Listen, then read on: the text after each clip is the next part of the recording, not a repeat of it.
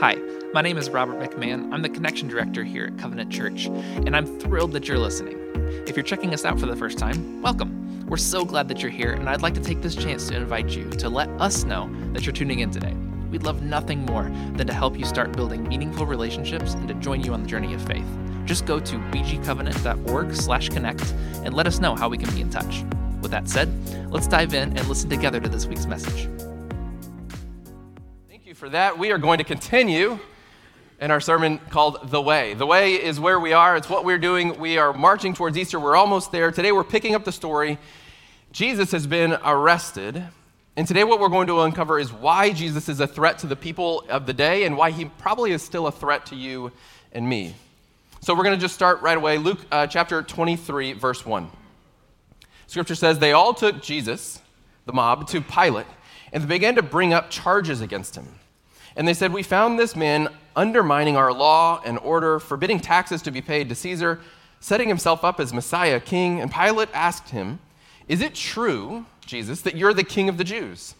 And Jesus replied, Those are your words, not mine. So Pilate told the high priests and the accompanying crowd, I find nothing wrong here. He seems harmless enough to me. But they were vehement.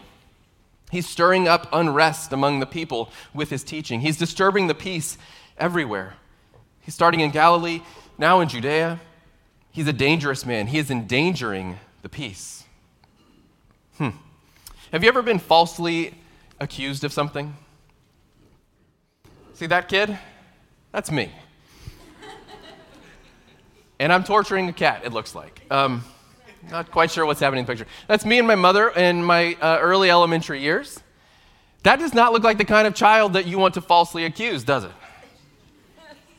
And yet, in my early childhood at St. Gregory the Great Catholic School, Mrs. Schaefer, we will never forget her, Mrs. Schaefer, she sent a note home to my mother that accused my mom of doing all of my writing assignments for me.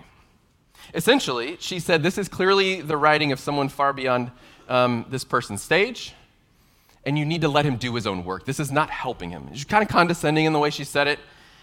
Um, this was only offensive because my mother had not done any of my work. And so she was both being accused of me being a cheater and her being a cheater on my behalf. Uh, I don't know about moms in the room. She was not pleased. And um, the next day, she decided to come to school with me to uh, voice her displeasure. And you can fill in that conversation how dare you, et cetera, et cetera. I oughta, et cetera, you know, whatever. The funniest part to me is not that she accused us of cheating or she diminished somehow my ability. She basically um, unknowingly said that my mother had the writing skills of like a sixth grader. you know, this is far beyond his station. And my mom's like, I'm an adult. Or you think I, you think I write like a fifth grader instead of a second grader? Um, that's, that's the most offensive part. But it was a false accusation. It was a funny false accusation. We laugh about it often. Um, but the, the reality of false accusations is they're crushing because you can't defend yourself against the fabrication. You can't bring out evidence to oppose the fabrication if the fabrication is just brought out of the air. So it's not only consequences for something you didn't do, but it's confusion added on top of that. Jesus is clearly being falsely accused here. So they're just grasping at straws, trying to figure out some way that they can uh, take him down. And so it's something about the way he parked his donkey when he came into Jerusalem. Maybe that's it. Or, or he doesn't toast his Pop Tarts when he eats them, which is super weird, and I don't understand why people do that. But maybe that's what they're saying. Stop doing that. There's, there's, there's, to- there's a toaster. I didn't think I was going to go Pop Tart rant. I got to keep moving. And yet they bring him to, to Pilate, the governor of the area, and Pilate says what? He's harmless. He's harmless. Guys, he's He's harmless. What are you talking about? So they jump into another argument. The, the Pharisees go, well, We got to figure out a way here. So we're going to jump into a different argument. So what do they do? They say he's creating unrest, though.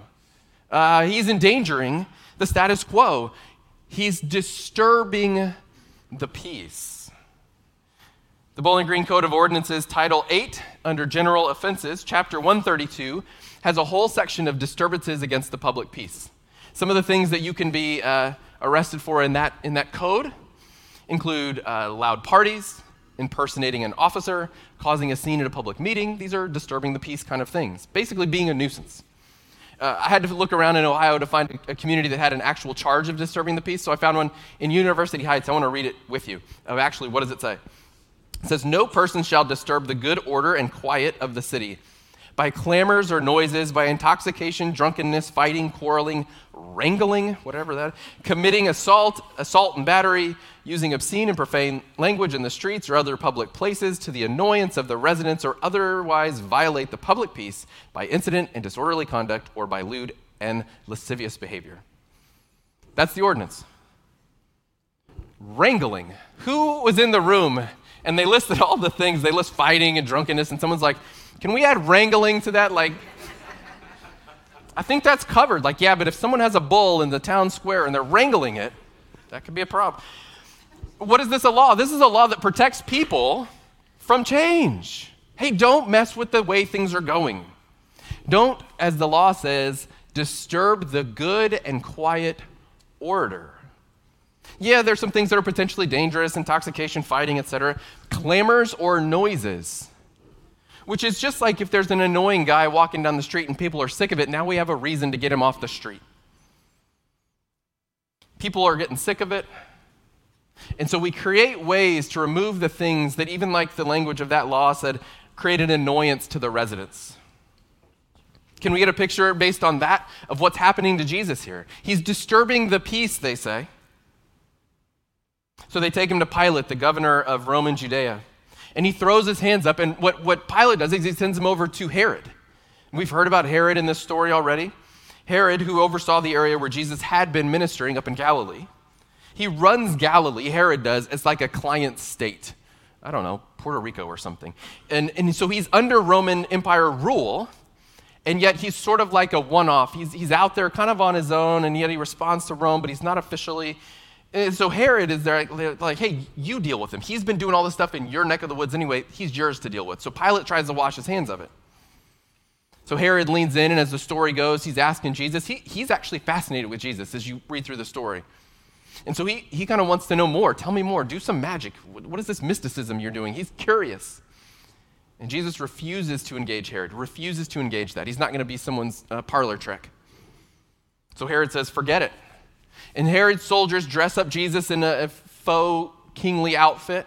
They're the ones who put the crown of thorns on his head and they send him back to Pilate and say, He's not any good for us. You, you take him. So back to Pilate they go. Luke 23, verse 13, we pick up the story. It says, Pilate called in the high priests, the rulers, and the others and said, You brought this man to me as a disturber of the peace. I examined him in front of all of you and found there was nothing to your charge, and neither did Herod, for he sent him back here with a clean bill of health. It's clear that he's done nothing wrong, let alone anything deserving death. So I'm going to warn him to watch his step and let him go. And at that, the crowd went wild. Kill him, they said. Give us Barabbas. Barabbas had been thrown in prison for starting a riot in the city and for murder. And Pilate still wanted to let Jesus go, and, and so he spoke out again. But they kept sa- shouting, Crucify him! Crucify him! And he tried a third time, but for what crime? I found nothing in him deserving death. I'm going to warn him to watch his step and let him go. You can see Pilate putting his foot down. I'm not doing this. But they kept at it. A shouting mob, demanding that he be crucified. And finally, they shouted him down, and Pilate caved in and gave them what they wanted. And he released the man thrown in prison for rioting and murder, and he gave them Jesus to do whatever they wanted. And so the tragedy of Jesus sort of unfolds from there. There's an unjust arrest of a man who is then found to be without fault or crime, who a mob, whipped into a frenzy, decides needs to die anyway. For what crime? Disturbing the peace, for clamors and noises. You see, Jesus offended everybody. The problem with Jesus and the reason he's ending up in this place is he was offensive to everyone. There's not a single part, uh, person or party or people group that wasn't offended by Jesus. He offended the Herodians, Herod and his people, the, the far off Jews, the, those who were secular, those who were just there to gain power. They were just trying to make a life for themselves under Roman rule. They were just trying to carve out an existence, and he offended them. And they would say, hey, don't, don't make waves in our life. We're just trying to make a life here. He also offended the more orthodox, the religious among them, the Pharisees. those people that were, were concerned with other things, with religion and, and the rules and rituals that they were trying to follow. They wanted to dominate that sector of life, and, and Jesus offended them all the same. Look, for worldly people concerned with materialism and power and wealth and consumption, he tells them to turn from their wickedness. Jesus, over and over, tells those people, Turn from your wickedness. Remember the rich young ruler? He wasn't a temple priest, he was the rich young ruler. Jesus tells him what when he says, What must I do to inherit eternal life? Like, basically, how do I join the kingdom that you're preaching? And Jesus' response was, Sell all you have and follow me. Jesus' response was, Give up your materialism and your consumption, give up your chase for wealth instead, give up all of that stuff and follow me instead. Take on this lesser life because your life is leading to death. Because the guy asked, well, How do I get life? And Jesus said, The life you're living leads to death. This is the way to get life. And he went away sad. Jesus says, Your wealth won't save you, your connections won't save you, your power won't save you. So he tells the people who are following that path that they're wicked, bound for destruction, which, as you might imagine, is offensive. But at the same time, likewise, for the religious people concerned with the rules and the rituals as their means to power, as their way of holding order, Jesus offends them all the same. He tells them to turn from their wickedness. Well, okay, so we're not like these consumers. We're not like the materialists. We're not like the secular. We're not like those who are out practicing every despicable sin you can imagine. We're holding down the fort here. We're following the rules. And Jesus goes, bound for destruction. Like he told Nicodemus, you have to be reborn. This thing that you're doing, this is leading to death. You have to find a new birth. You have to give up the religion that is worthless and leading to your destruction, and your rules and your rituals won't save you, and your reputation and your good behavior won't save you. And no one likes to be told that their well crafted religion, highly ordered life will lead to death. So the religious are offended. The religious are offended, and the irreligious are offended. The secular are offended, and the rule following are offended. To use more modern terms, I was reading a Tim Keller sermon on this passage, and, and he quotes uh, the Danish philosopher Soren Kierkegaard. And, and Kierkegaard offered two ways that people live their life, and I think this is pretty accurate. We would look at our world and go, yeah, that's pretty accurate. Kierkegaard called one the aesthetic life, which is just the one that's like, hey, follow your dreams, live for you, seek pleasure, find your desires, and fulfill them. It's the aesthetic life. You want something new? Get something new. Treat yourself. Then the other one would be ethical life. There's an aesthetic life, and then there's the ethical life. The ethical life would be the one of duty the one of doing what's right and seeking your self actualization and trying to do right by the world. And what Kierkegaard would say is salvation, as Jesus would point out, was not going to be found in either duty or desire. You couldn't fulfill your duties and then therefore feel sal- uh, saved. You also can't fulfill your desires and then find salvation that way. Both lead to despair. But that's where everybody in our culture seeks salvation. And when you and I are not paying attention, when we fall asleep at the wheel, that's one of the two places we're going to go. When we stop following Christ, we go one of those two directions. We either go towards pleasure or we go towards duty, and we think that maybe this is the way. And Kierkegaard said there's a third way, and it's called spiritual life. Jesus calls it the kingdom of heaven. The way of Jesus was offensive in the time of Jesus, and if you haven't been paying attention, the way of Jesus is still offensive today. And here's the thing I would like to put before you is not that this is a problem. This is a truth. Jesus is absolutely still offensive. This is not something we should be ashamed of or run from or apologize for. No, no, no, no. Uh, don't give them that, Jesus. That's the offensive Jesus. My, my neighbor will only, will only listen to us if we make Jesus less offensive. And I would argue that the opposite is true. That your neighbor will only find themselves in the kingdom of heaven if they find the offense of Jesus. Jesus offends and upends every life that he touches. Tim Keller says it this way in that same sermon I mentioned. He says, If you have really heard the real Jesus, you will react the way the people in the Bible react. If you've really heard the real Jesus, you react the same way that they reacted. If you really hear from the real Jesus, if you take him at face value in the gospel, it will be radically offensive even to you. Why? Because we live in the same construct that they lived in. We live in the same lanes that they lived in. Your wealth won't save you. Your good behavior won't save you. Your social justice won't save you. Your golden rule won't save you. Your right politics won't save you. Your religious sacrifice won't save you. Your charitable lifestyle won't save you. You cannot be rich enough or poor enough or white enough or black enough or conservative enough or liberal enough. You cannot make it on your own. You cannot be smart enough or successful enough or desirable enough or humble enough you can drench yourself in pleasure or deny yourself all pleasure. You can take either path, and neither one leads towards Christ. Neither one brings life. So Jesus says your religion can't save you, and your secular life can't save you. To which I would say it this way in summary I'd say Jesus disturbs the good order and quiet of every life he enters. Stealing a little bit from the, the, the code there, Jesus, Jesus disturbs the good order and quiet of every life he enters. Jesus disturbs the peace, doesn't he? This is why Jesus is arrested and killed. He's pointing out that, des- that duty and des- desire will never satisfy. That any life lived with anything other than him as king will fall short. And so religious people and irreligious people are in despair over this because neither of them have it right.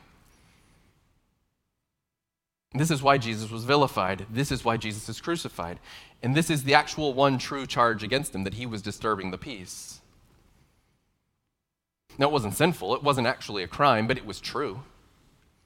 Jesus was disturbing and disrupting the good order and the quiet of the system that they had in place of religion and of Rome and all the places that we are prone to chase our salvation to. Because the reality is this when Jesus finds you in your life, when Jesus finds you in your place, when Jesus finds you in the ditch, he will offend you. He will point out the places that fall short. He will point out the efforts that aren't going to match up. He will point out the ways that we aren't going to make it. Which to any of us is offensive. Nobody wants to be told, I did my best work and it's a failing grade. And yet, the beauty of this offense is it forces us to go back and wrestle with life. We're forced to wrestle with his call and his truth. Maybe, maybe Probably, actually, probably. Many of us are still wrestling with parts of our lives that Jesus has called into question. That Jesus says that, hey, this is not, this is not for you. This is not right. This is not life. This is not the path. This is not the way. And we're still wrestling, going, man, I don't want to give that part up because that part I'm really clinging on to. Jesus will disturb the peace of your well ordered life. If you let him in, he will disturb the peace. He will disturb the peace of your pursuit of pleasure and your pursuit of meaning. He will change the way you see the world around you. He will make the things you thought mattered matter a whole lot less, and he'll make some things that you'd never thought of matter more than you ever believed. He will upend the way that you live. So, have you allowed the true Jesus of the Bible to disrupt your life? That becomes the question of the day. Have you allowed the true Jesus of the Bible to, to disrupt you? To upend your religion, to offend your pursuits? When's the last time you felt the offense from Jesus? Sometimes we call it conviction. That's what that is. Oh. And that's Jesus going, hey, that doesn't lead to life. There shouldn't be shame there. There should be a turning. There should be a, a, a joy, a realization that Jesus is looking at something in our life that is not leading us towards Him and towards life. It's leading us towards destruction. It's leading us towards falsehood. It's leading us towards lies. So, only when you feel that offense, only when you actually lean into the thing that you feel is kind of prickly, it's kind of convicting, it's kind of, oh, I wish I didn't feel that right now. Can I just go on doing the thing I like to do and add Jesus in the meantime? Only when you feel that do you learn not to take offense to Jesus? Because there's this difference between feeling his offense and taking offense. Taking offense means I reject him. Uh-uh. Taking offense is my mother walking into Mrs. Schaefer's class and going, Listen here, ma'am. Show me a sample of my writing right here. That's taking offense. But had I really not been doing my work and my mother really had been writing my papers, we would feel the offense. Oof. And it would require us to go and make a change. It would require us to confess something. It would require us to be more transparent in the way. It would require something different. Taking offense is, let me tell you what I think. Feeling the offense and then making a change is what God is after. Because once we do that, once we feel it and decide not to take offense, it leaves our hands open to take something greater, which is the grace that He has for us. The grace is what we then take. If we don't take offense, but we just feel it, then we take grace and we take His mercy and we can take hold of His unconditional love, and then we live in a whole different way.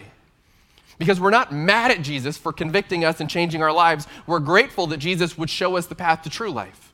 And in that gratitude, we start to feel the overflow of His grace. We start to feel His mercy from the places we fall short. We start to feel His love in a way that nothing else feels like that.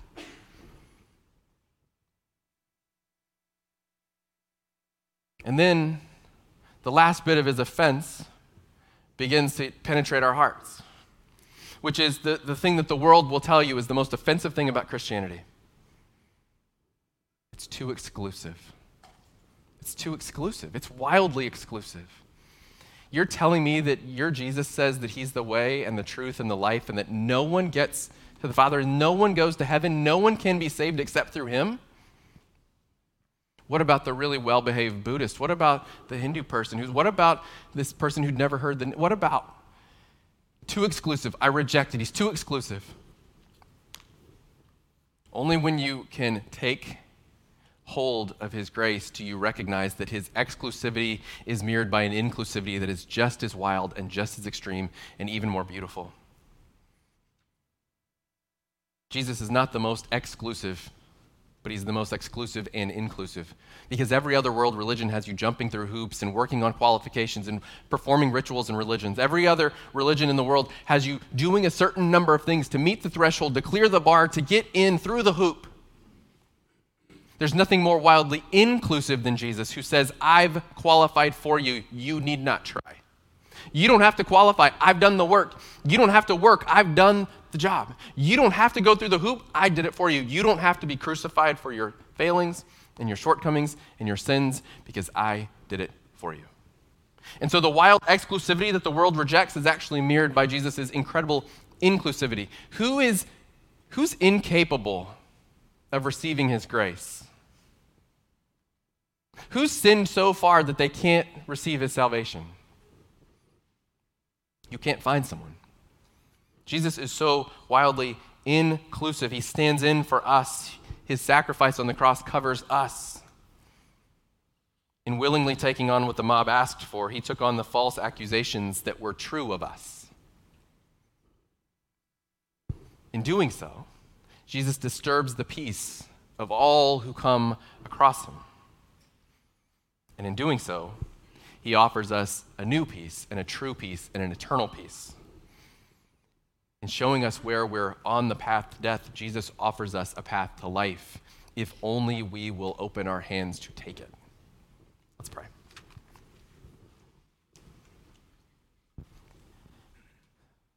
Father, I pray for your conviction upon us. For that offense to fall the places that our lives are not in line with life as you call it. Father, where the, the ways that we live, the, the attitudes we hold, the posture of our heart, any of these places where we, we've chosen our own way, we've created our own path, we've established our own salvation. Lord, I pray that you would, you would make clear to us what stands opposed to you. You would make clear to us that there's nothing but you. So, Father, convict us in those places we need it, and then, Lord, Father, we need your grace. We need to feel the fullness of your acceptance and your unconditional love as we turn and we attempt to seek you in everything, to put you first, to reject the lesser things of life as we take on that journey, as we follow you with our whole lives. Nothing hidden. God, I pray that we would feel the unfathomable grace that you've provided. I pray that we would feel your presence in each and every moment. Lord, I pray that, that you would be with us, tangibly with us. That you would lead us by your Spirit and you would show us that when we give up the things of the world, when we give up consumption or religion, Father, we give up, we don't lose out. Remind us that when we gain you, we gain everything. And give us that confidence. In Jesus' name, amen. Hi again. Just a reminder to let us know that you're listening by heading over to bgcovenant.org/connect. If you're ready to be known, we'd love to know you. And we hope you'll join us soon, every Sunday, in person or online. Thanks for listening.